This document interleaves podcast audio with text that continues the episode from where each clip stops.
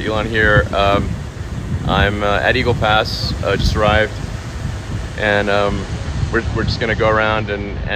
Elon Musk ha pubblicato una um, serie di meme che sono una sintesi quasi perfetta del complottismo uh, moderno.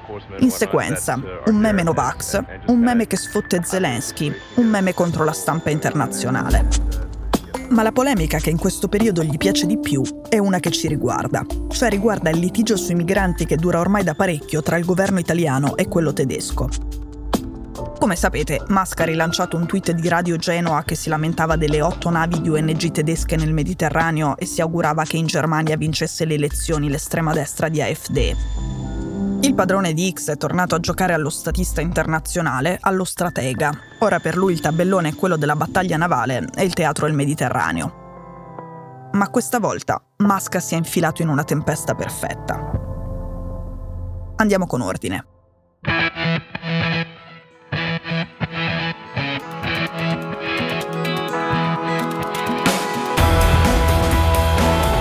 Sono Cecilia Sala e questo è Stories.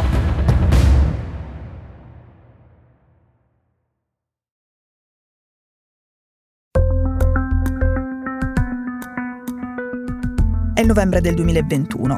Il Partito Socialdemocratico tedesco, i Verdi e il Partito Liberale hanno chiuso il patto di governo su cui si regge l'esecutivo del cancelliere Olaf Scholz.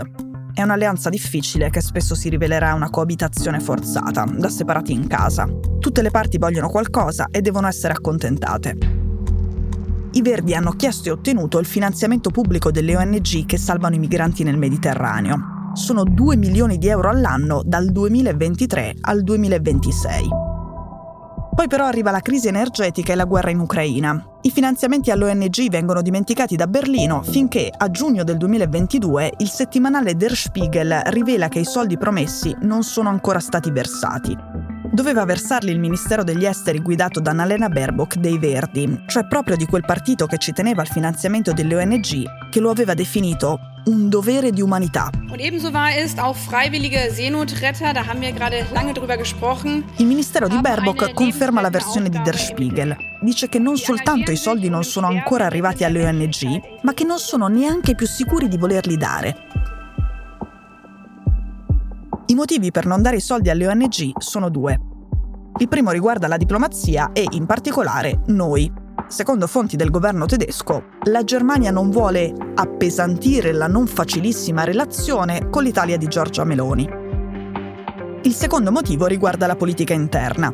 Infatti il Ministero degli Esteri vuole evitare qualsiasi impressione di conflitto di interessi. Questo perché nel consiglio della ONG United for Rescue, che dovrebbe ricevere i fondi, siede un teologo evangelico che è il compagno di una deputata dei Verdi, lo stesso partito di Baerbock, quella che deve stanziare i soldi. I Verdi non si possono permettere altre polemiche perché sono appena stati toccati da uno scandalo, se così lo vogliamo chiamare, simile. In sostanza, a maggio un alto funzionario di un ministero dei Verdi si è dovuto dimettere perché sospettato di favoritismi a vantaggio di parenti e amici, anche loro tutti dei Verdi. Era stato un brutto colpo per una formazione politica che si considera custode della questione morale in Germania. Quindi gli esteri di Baerbock vogliono scudarsi da altre possibili accuse di favoritismi verso amici e parenti.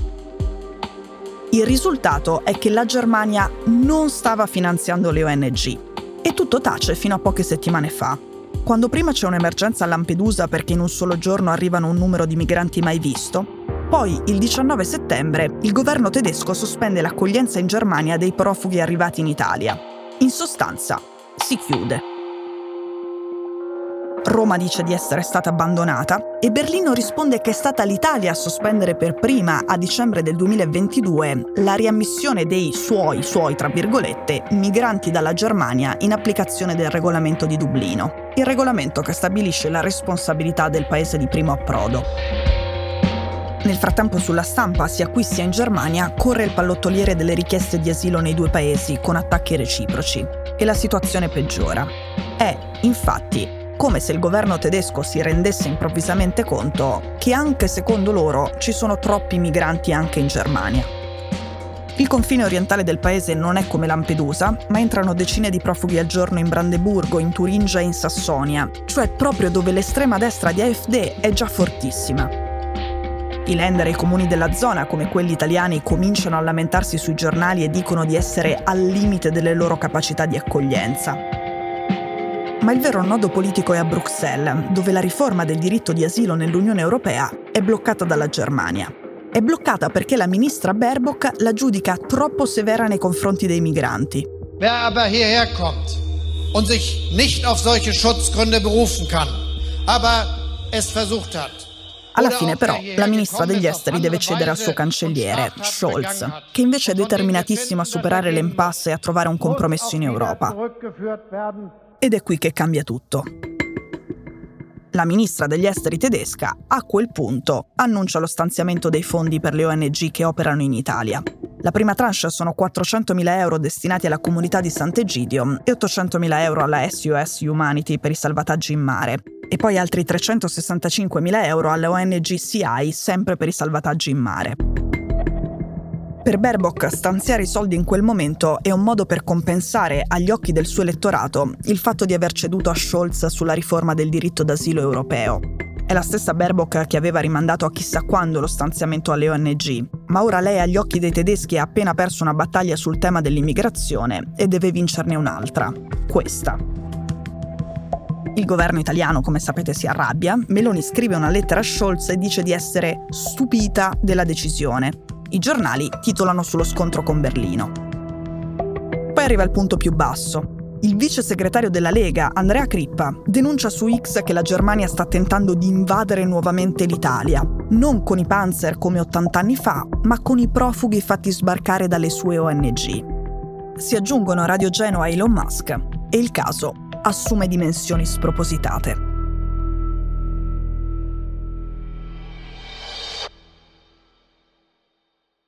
Ora, il 95% delle persone sbarcate in Italia sono state soccorse dalle autorità del nostro paese, dalla Guardia Costiera, non dalle ONG. Nel merito, questa polemica è quasi sul nulla ma è interessante guardare i dettagli e scoprire come la competizione interna alle coalizioni di maggioranza, non soltanto in Italia, abbiano guidato il 99% di una brutta polemica internazionale. Tutto questo però è successo a ridosso di una data importante, il 22 novembre, quando il nostro governo e quello tedesco dovrebbero firmare il piano d'azione per rafforzare i rapporti, sarebbe il completamento di una triangolazione europea dopo il trattato di Aquisgrana tra Germania e Francia e quello del Quirinale tra Italia e Francia. Ecco, in vista di quella data, oggi il Corriere della Sera titola sui contatti tra Meloni e Scholz per provare a ricucire in tempo. Quel piano bilaterale è una cosa seria, una di quelle cose a cui gli altri membri dell'Unione guardano per misurare il nostro peso specifico. Il rischio è che l'intesa naufraghi sulle mosse goffe di Baerbock, sui tweet da milioni di views di Elon Musk e sulle frasi oscene che paragonano le ONG tedesche ai carri nazisti di un leghista che conta.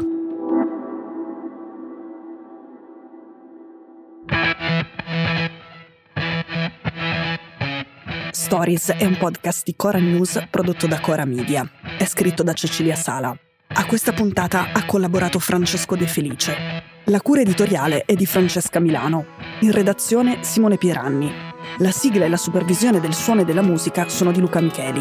La post-produzione e il montaggio sono di Daniele Marinello. La producer è Monica De Benedictis. Le fonti dei contributi audio sono indicate nella sinossi.